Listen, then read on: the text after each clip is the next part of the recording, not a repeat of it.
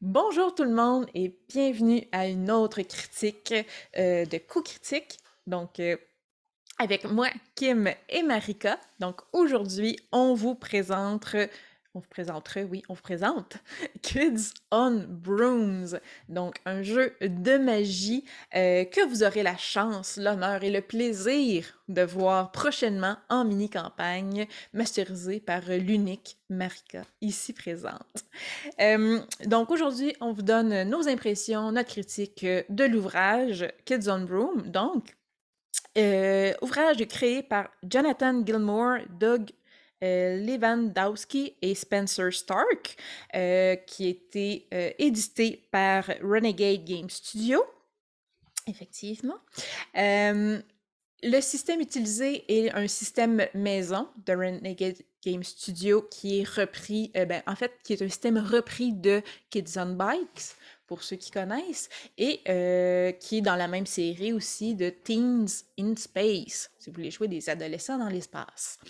Euh, donc, l'objectif du jeu ou l'intention des créateurs est de créer une école de magie de vivre dans cet univers-là d'une école de magie, euh, que ce soit des euh, jeunes étudiants, des étudiants un peu plus vieux ou même des membres de la faculté, donc des professeurs. Donc, c'est vraiment l'école de magie qui est au cœur de l'intention, du plaisir du jeu. Rentrons dans le vif du sujet. Euh, Marika, comment as-tu apprécié le jeu maintenant que tu as déjà joué? Euh, j'ai beaucoup apprécié le jeu. Euh, et comme on en parlera plus tard cette semaine sur la chaîne, moi j'ai beaucoup joué à un jeu qui s'appelle Wizarding World RPG, fait que j'avais quand même des bases de cet univers-là, de jouer dans un univers, ben, dans une école finalement de magie, mais Kids on Rooms laisse vraiment beaucoup plus de place à la liberté, donc ça c'est vraiment un truc que j'ai apprécié à prendre en main. Donc, euh, ça peut justement être intimidant, mais puisque je me considère comme une DM assez aguerrie dans le monde des écoles de la magie, pour moi, ça a été plutôt facile et ça a laissé place euh, à une grande créativité, euh, surtout en ce qui a trait à la création collectivement. On pourra en parler un petit peu plus tard, mais justement, pour moi, ça, c'est un des points forts du jeu. Parfait. Moi aussi, je tiens à dire, j'ai adoré euh, le jeu. Là, je n'ai presque que des bons mots. Euh, donc, le système euh, est composé de six habiletés dans le jeu.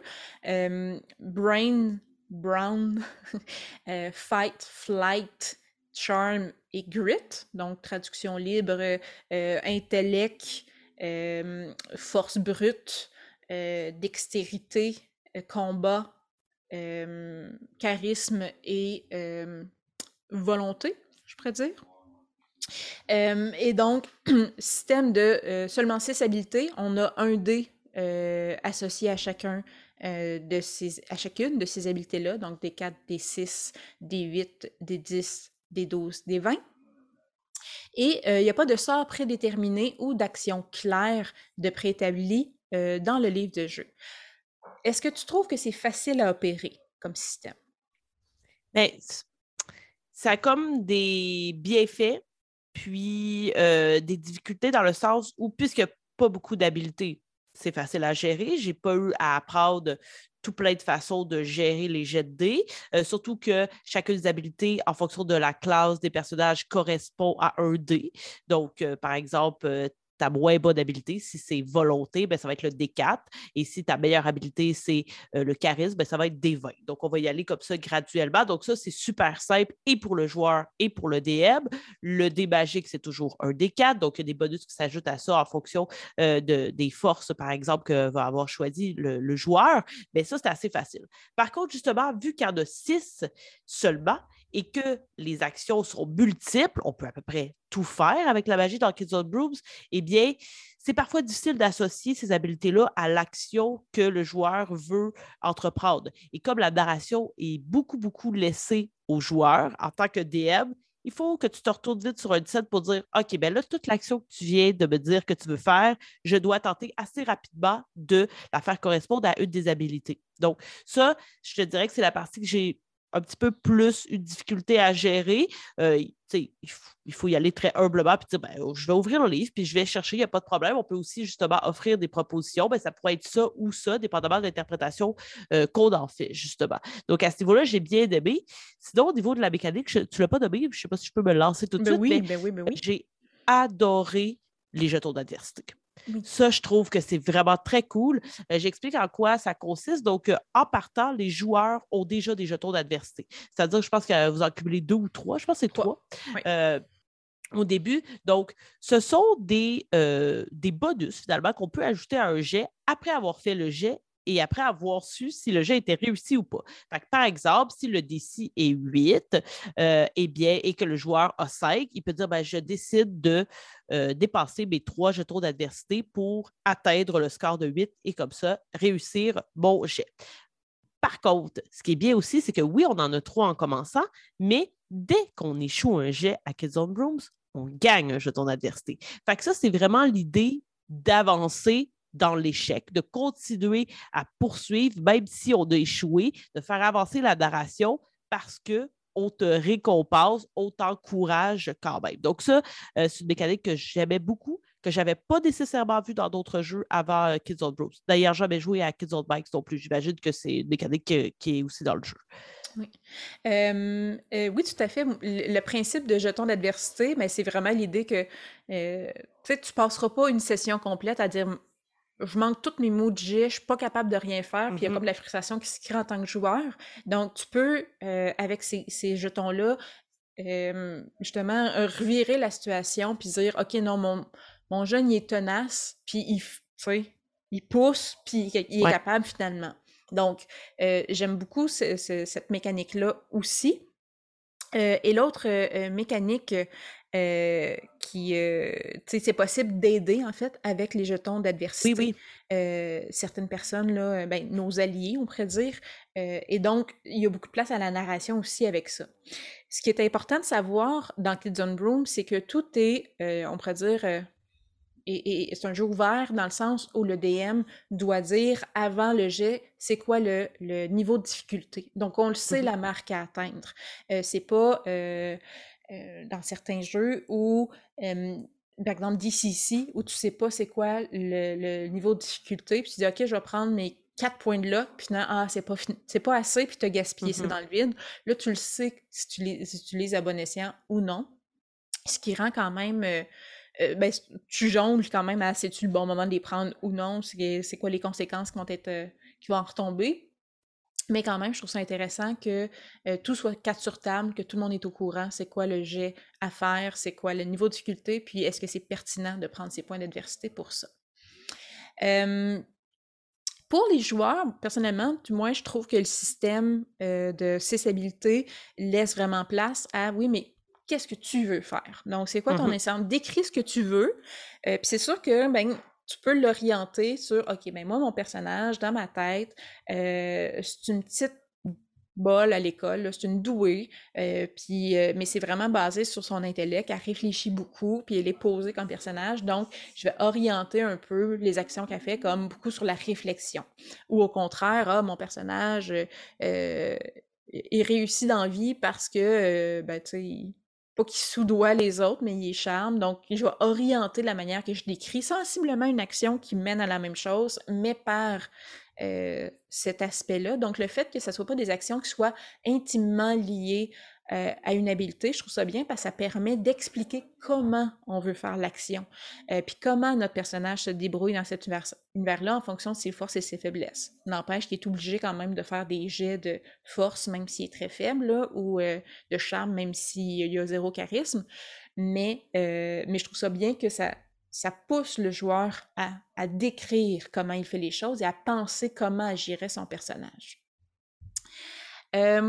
Sinon, euh, si on continue, euh, l'école, euh, dans le fond de magie, c'est une co-création entre les joueurs et le maître de jeu dans une session zéro. Donc, la co-création de l'école et de l'univers change la dynamique où le DM, dans plusieurs jeux, porte la charge de créer tout l'univers. Donc, comment tu as trouvé ça en tant que maître de jeu, co-créer l'univers et l'école avec les joueurs? J'ai trouvé ça très bien. C'était quand même une première expérience en ce sens. Pour moi, j'avais, j'ai quand même aimé beaucoup de choses, mais jamais euh, j'avais eu à me prêter justement à créer l'univers collectivement avec euh, les joueurs. Donc, effectivement, ça enlève du poids de sur les épaules parce que quand même assez d'emblée, tu sais que les joueurs vont embarquer, vont aimer ça parce que ben, les idées viennent principalement d'eux. Donc, euh, nécessairement, c'est quelque chose qu'on, va faire ensemble. Cependant, si je peux apporter un petit point négatif, il y a peu de place à la surprise. C'est plus mm-hmm. difficile de surprendre tes joueurs parce que là, ils connaissent quand même déjà la base. Fait que là, c'est une job supplémentaire pour le DM de faire comme, même s'ils ils connaissent les grandes lignes de l'univers, il faut quand même que je vienne apporter des petites choses qui vont être en lien avec ce qu'on va créer ensemble, mais qui vont les surprendre. Donc, ça, c'était plus la partie euh, qui m'a fait travailler, mais qui n'était pas non plus euh, dramatique là, à ce niveau-là. Donc, ça, j'ai trouvé ça très, très cool. Puis justement, de, vous entendre, c'est là qu'on voyait que la session zéro est très importante dans, dans Kids on Brooms parce qu'il y a tellement de questions qui sont qui dépendent finalement de, de ce qu'on va établir ensemble, de notre, de, notre brassage d'idées, pourrais-je dire. Et aussi, ben, justement, en ce sens, et ce qui est un des points forts pour moi de Kids on Brooms, c'est qu'il y a une section complète de questions que les joueurs doivent se poser euh, entre eux. Et ça, ça, ça, contribue à l'univers parce que les relations entre les personnages sont super, euh, sont des indices incroyables pour moi en tant que DM de dire Ah ben OK, si le personnage de Kim a répondu de telle façon en fonction du personnage de Pépé, ben voici comment pour moi, ces deux personnages-là vont possiblement euh, interagir ensemble. Fait que ça en dit déjà beaucoup. Évidemment que le principal va se faire en jeu, mais c'est quand même une super bonne ligne directrice pour s'aventurer en tant que DM et en tant que joueur. Oui, je suis d'accord parce que des fois, on commence une première, euh, euh, une première partie, puis, OK, mais pourquoi, est-ce que vos, vos joueurs se connaissent? Pourquoi ils se connaissent? On est un peu déstabilisé les joueurs. Mm-hmm. Je trouve que la manière dont la session zéro, euh, elle est guidée par euh, le manuel, euh, ça permet vraiment de jeter les bases des relations. Puis on peut dire, ben nous deux, on se connaît pas. À ce moment-là, on, les questions qui nous sont posées sont davantage sur l'univers, puis sur, mais ça permet quand même de, de jeter des bases. mais c'est comme si on décide d'avance, ok, on se connaît pas, mais voici, on va apprendre à se connaître, ou ok, ben on détermine déjà, on a on a un passé, mais quel est ce passé-là? Donc, ça permet aussi mm-hmm. de donner un moment commun aux joueurs pour se voir et se rencontrer, ce qui n'est pas tout le temps facile, pour co-créer justement nos, nos, tisser nos liens euh, pour nos personnages, pour que ça soit cohérent, puis euh, créer déjà une, dynamique euh, entre les joueurs avant. Donc, mm-hmm. cette partie-là, je trouvais entre les questions entre les, les joueurs était vraiment, pour moi, ma préférée oui, c'est le fun de créer l'école, tout ça, mais moi, c'est le genre de truc que le DM pourrait m'amener dans son école. Mais mm-hmm. oui, je trouve ça bien que pour le DM, c'est un outil pour savoir ce qu'aiment les joueurs. Mais moi, c'était vraiment la partie où euh, on peut créer le personnage avec les autres, puis créer des relations. Ça, j'ai trouvé ça vraiment intéressant. Il euh, faut aussi dire que le jeu, dans le fond, euh, la fiche de personnage, ça va avec des archétypes. Donc, il y a quand même, mm-hmm. je ne sais pas compter, là, mais il y a plusieurs archétypes différents qui mm-hmm. euh, suggère, dans le fond, les dés vont à quelle habileté. Là, je l'ai ouvert euh, au hasard, là, puis, euh, par exemple, il y aurait le, le, le, teacher's pet, là, le, le chouchou de l'enseignant, qui, bon, a un dé 20 en intellect, un dé 12 en volonté, 10 en charme, et, etc., etc. Puis, ça dit quelles seraient possiblement ses forces, ses faiblesses, et deux questions à répondre. Et autant ça peut guider euh, le personnage, ses forces et ses faiblesses et tout et tout. Autant, après ça, on peut dire, ben moi, oui, je voyais un, chouchou, euh, mais je le voyais pas nécessairement le plus brillant, mais je le voyais comme quelqu'un de bien charmant qui va soudoyer le prof un peu plus. Donc, il y a moyen de parler aussi à son DM pour changer les statistiques de place. Mais une fois se dit, on a nos statistiques, on a nos forces, nos faiblesses, on répond à des, des questions qui aident à créer le personnage un peu, puis euh, son, son histoire. C'est pas mal ça la fiche de personnage. Fait que c'est facile d'accès. Euh, il y a un, ça guide en laissant de la liberté si on veut réinterpréter quelques trucs. Euh, mais pour ça, je trouve que c'est vraiment un, jeu qui est, pour ma part, qui, est vraiment accessible mmh pour les nouveaux joueurs, puis qui offre une belle liberté pour des joueurs plus expérimentés. Ben, si je peux me permettre, avant qu'on passe à un autre point, justement, en ce qui a trait aux archétypes, aux classes, qu'on pourrait dire, il y a juste le nom, hein, puis les, les dés qui correspondent aux habiletés avec justement des suggestions des, forces et, euh, des défauts, plus et les deux questions. Fait que c'est pas comme dans Donjons et Dragons, puis là, on a druide, puis là, on a tout un super gros paragraphe exhaustif de ce que serait un druide. Là, on a juste le nom, puis après, tu peux l'interpréter comme tu veux. D'où justement cette liberté de pouvoir venir interchanger certaines habiletés parce que c'est tellement laissé aux joueurs que je vois pas pourquoi un DM ferait comme oh, non, non, non, il faut suivre à la lettre. je ne pense pas que c'est un jeu qui se prête à euh, cette, euh, cette rigidité-là, disons. Euh, puis pour revenir aux questions qui sont posées entre joueurs, je, je veux juste spécifier que c'est quand même très, très bien dirigé dans le sens où ils ont fait trois catégories. La catégorie, les joueurs se connaissent et ils s'aiment, ils ont une bonne relation les joueurs se connaissent, mais ils ont une relation peut-être un peu houleuse et les joueurs ne se connaissent pas.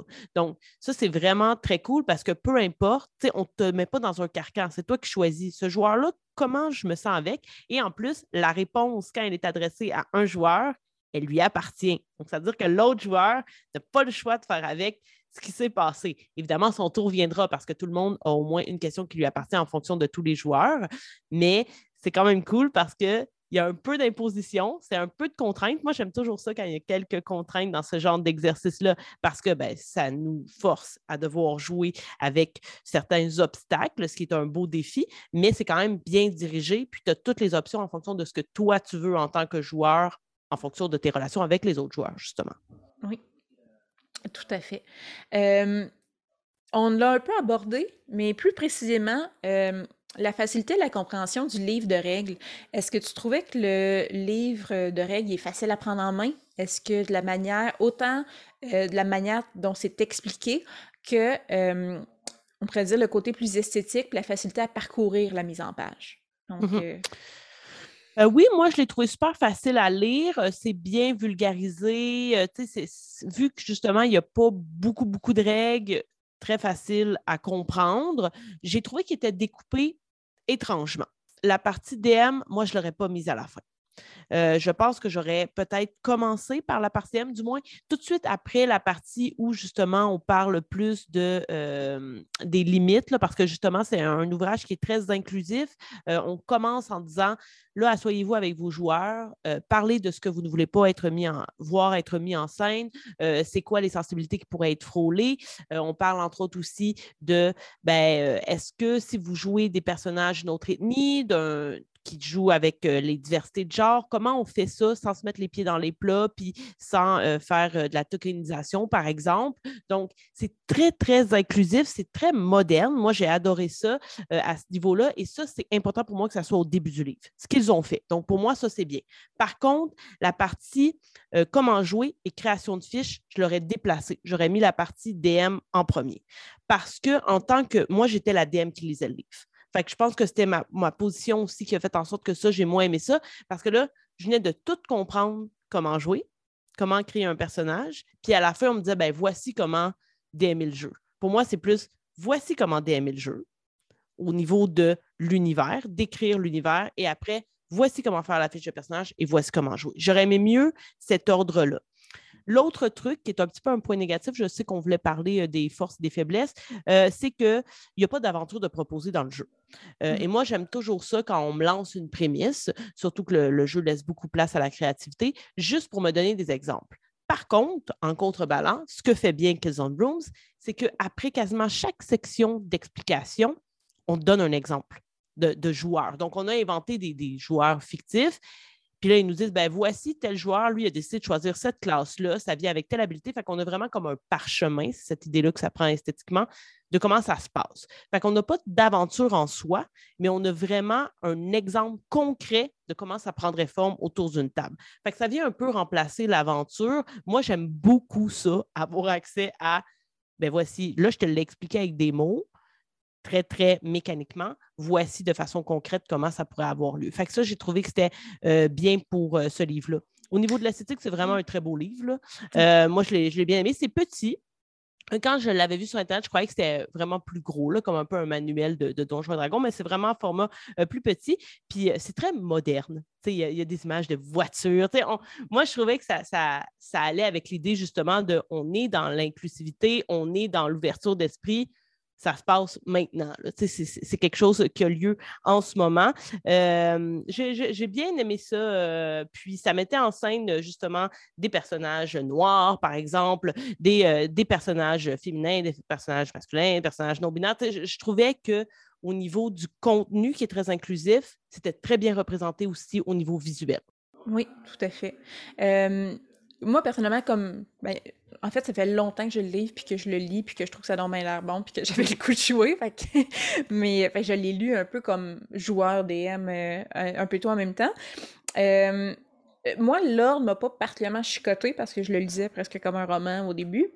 Mm-hmm. Euh, mais c'est vrai que certaines tu sais, ça arrive encore que je cherche l'information de OK, bon, cette statistique-là, c'est lié à quoi? Puis, OK, puis, mais la magie, OK, non, c'est vrai, la magie liée aux statistiques est plus loin, et pas à la même mmh place. Donc, il y a des trucs comme ça où que euh, j'aurais changé l'ordre de quelques éléments, mais la, le livre, il est pas gros. Fait que tu cherches pas longtemps mmh tu le trouves, finalement, là.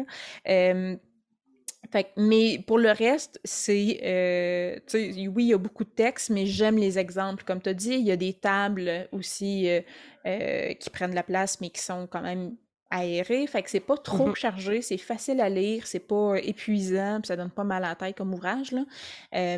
donc, je trouve qu'ils ont axé beaucoup sur l'essentiel. Donc, ça dit l'information, ça donne des exemples. Euh, c'est sûr qu'une aventure, moi aussi. Il faut dire que euh, sur le site de Renegade Game Studios, il y a euh, des PDF gratuits qu'on peut télécharger qui donnent des suggestions de petites hmm. aventures pour une école. avec une école qui, eux, ont créé. donc, c'est sûr que ça peut être adapté à l'école que vous voulez faire. mais donc, durant une fête de l'école, une espèce de de foire, là, OK, il arrive telle chose. Bon, ben, tu sais, il y a la, prémisse euh, de, certaines petites aventures. Donc, allez voir sur le site Internet euh, de la maison d'édition. Euh, mais c'est sûr que si, si vous ne le savez pas, vous n'avez pas le réflexe d'aller voir la maison d'édition, mm-hmm. c'est ça, c'est plus difficile à savoir. Sinon, euh, niveau versatilité, euh, est-ce que tu penses que ce jeu s'adresse à des nouveaux joueurs autant que des joueurs expérimentés? Est-ce que tu penses que ça s'adresse à des adultes autant que des enfants? Euh, est-ce que le système permet d'aller jouer dans plusieurs styles ou c'est plus niché, c'est plus précis selon toi comme jeu? non, moi, je pense que c'est assez versatile. puis je pense que ça peut s'adresser autant à des débutants qu'à des joueurs expérimentés. Des enfants, je ne suis pas sûre. Euh, je, dirais peut-être adolescent, justement, là, 12 ans, pour avoir cette idée un peu d'école secondaire, j'aurais plus cette mmh impression-là euh, de, des adultes qui jouent des adolescents, ça va. Des enfants qui jouent des adolescents, peut-être un peu moins. Mais je pense que ça pourrait s'adapter pour que ça soit une école de magie d'enfants. Euh, surtout que euh, le combat n'est pas nécessairement la chose qui est mise de l'avant. Fait que c'est pas nécessairement violent, même si ça peut l'être. Euh, ça n'empêche pas l'un ou l'autre. Fait que je pense que ça peut s'adresser vraiment autant des adultes qu'à des enfants, des joueurs expérimentés ou pas. C'est la grande liberté qui peut aussi parfois être intimidante pour des nouveaux joueurs, un nouveau DM, parce que je pense que c'est possible que ce ne soit pas le cas de tous les DM, mais quand on est un nouveau DM, on aime ça quand même avoir des règles, être encadré, avoir finalement une base sur laquelle s'appuyer. Il y en a une, mais elle est très de base. Donc, je pense que ça dépend aussi des joueurs qui sont autour de la table, puisque ça se fait collectivement. Mais si tout le monde est super créatif, même si ce sont des débutants, ben pourquoi pas? Fait que je pense pas qu'il y a vraiment de restrictions euh, dans ce jeu-là. Puis je pense vraiment qu'on peut, on peut le mettre dans une ambiance euh, ludique, super drôle, ou une ambiance qui est un peu plus sérieuse, horrifique. Je pense que tout s'y prête, entre autres, grâce à la grande liberté qu'on nous laisse avec ce jeu. Je suis tout à fait d'accord. Je pense que c'est un jeu qui est super versatile, qui est pour moi une de ses grandes forces. Et mm-hmm. parlant de force, la question finale, pour toi, c'est quoi la force du jeu et la faiblesse du jeu? Il y en a beaucoup, euh, puis j'en ai déjà parlé beaucoup dans une autre vidéo qui s'en vient cette semaine, mais euh, je vais essayer d'en trouver une autre. Euh, je vais dire que la grande force, pour moi, très personnellement, c'est qu'en ayant joué à Wizarding World RPG, là, je pouvais reprendre ce concept-là sans encourager le monde d'Harry Potter. L'idée, c'est on s'entend, c'est une école de magie, puis il y a beaucoup de choses dans Kids on Bros que comme, ah, OK, oui, je comprends d'où vient l'idée. Par exemple, le cœur et le bois d'une baguette. Euh, quand on connaît Harry Potter, on sait que, ben là, c'est sûr qu'il y a des liens à faire. Mais là, justement, on est dissocié, tu sais, libre à toi. Il n'y a plus rien qui va à la méchante sorcière. C'est comme une, euh, c'est vraiment une réappropriation de ce qu'on peut faire avec un monde de magie. Fait que ça, c'est sûr que pour moi, c'était très libérateur de me dire, je me dissocie de ça, mais je peux faire ce que j'aime le plus, mm-hmm. jouer des élèves dans une école de magie. Fait que ça, ce serait euh, la grande force. Euh, avec évidemment l'inclusivité, là, ça, j'ai énormément aimé ça, comme j'en ai parlé tout à l'heure. la faiblesse, ben, c'est ça que je disais. Moi, c'est sûr que pas de scénario, j'ai trouvé ça un petit peu J'aurais aimé avoir un scénario, mais bon, là, tu sembles me donner une, euh, alternative de pouvoir euh, aller, euh, aller en lire. Et sinon, une autre, ben, ce n'est pas traduit. Fait que là, pour mm-hmm. l'instant, on a juste accès à l'ouvrage en anglais. Qui sait, peut-être, c'est quand même déjà populaire, là, dans le sens où, sais, Dimension 20 a fait une, mini-campagne, c'est quand même une, grosse chaîne de jeux de rôle. mais qui sait, peut-être que ça va venir, mais pour l'instant, ben, c'est ça. C'est sûr que je sais qu'il y a beaucoup d'amis français qui aiment mieux avoir accès aux livres en français. Pour l'instant, on n'a pas de traduction. Euh, rendons le jeu plus populaire, puis qui sait peut-être qu'il va avoir un, Kickstarter ou euh, une campagne, euh, une campagne de financement qui va avoir lieu pour ce jeu. Tout à fait. pour moi, la force, c'est, en tout cas du moins comme joueuse, parce que je suis tout à fait d'accord, là, arrêtons de donner de l'argent à la méchante sorcière. Là, puis je trouve que tout l'aspect inclusif qui est écrit, qui est décrit dans le jeu, c'est vraiment un pied de nez aussi. Mm-hmm. fait que ça, j'apprécie. le, petit côté passif-agressif de ce, ce bout-là, je l'aime beaucoup. Mais euh, pour moi, la, euh, la, liberté que ça donne aux joueurs en termes de euh, t'as pas un sort à suivre, t'as pas mm-hmm. une action à faire liée à tu sais, je suis bon en cheval, tu sais, ou j'aime j'aime la liberté en, termes des des différents des différentes habiletés tout en étant guidé sur quand même c'est quoi que ça fait, puis c'est quoi le champ d'expertise de mmh ces choses-là.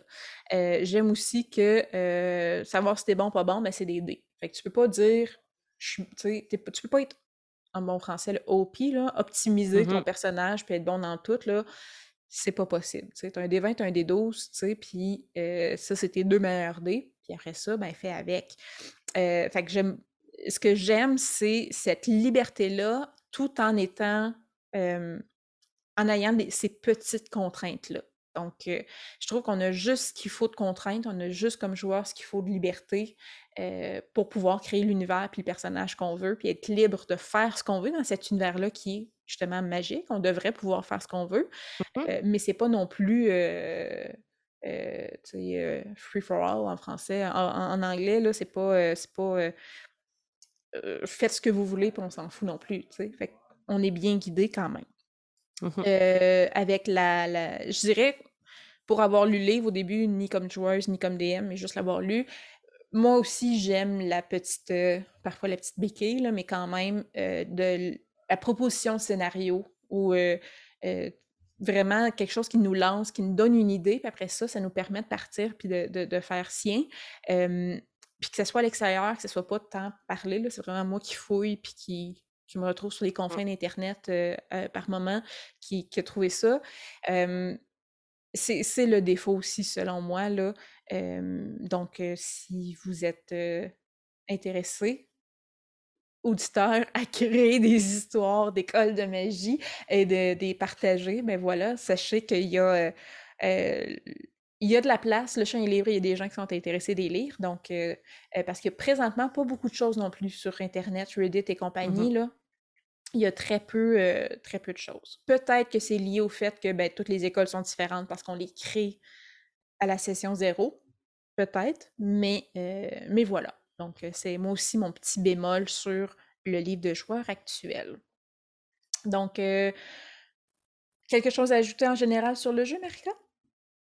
Eh bien, si vous voulez le voir prendre vie, je vous invite à écouter notre premier épisode de La forêt des possibles dans le jeu Kids on Brooms qui va sortir pour les Patreons ce dimanche de cette semaine. Donc, vous allez avoir accès au premier épisode. Donc, si vous avez quelques galions euh, dans vos poches, vous allez pouvoir euh, nous les donner pour venir écouter.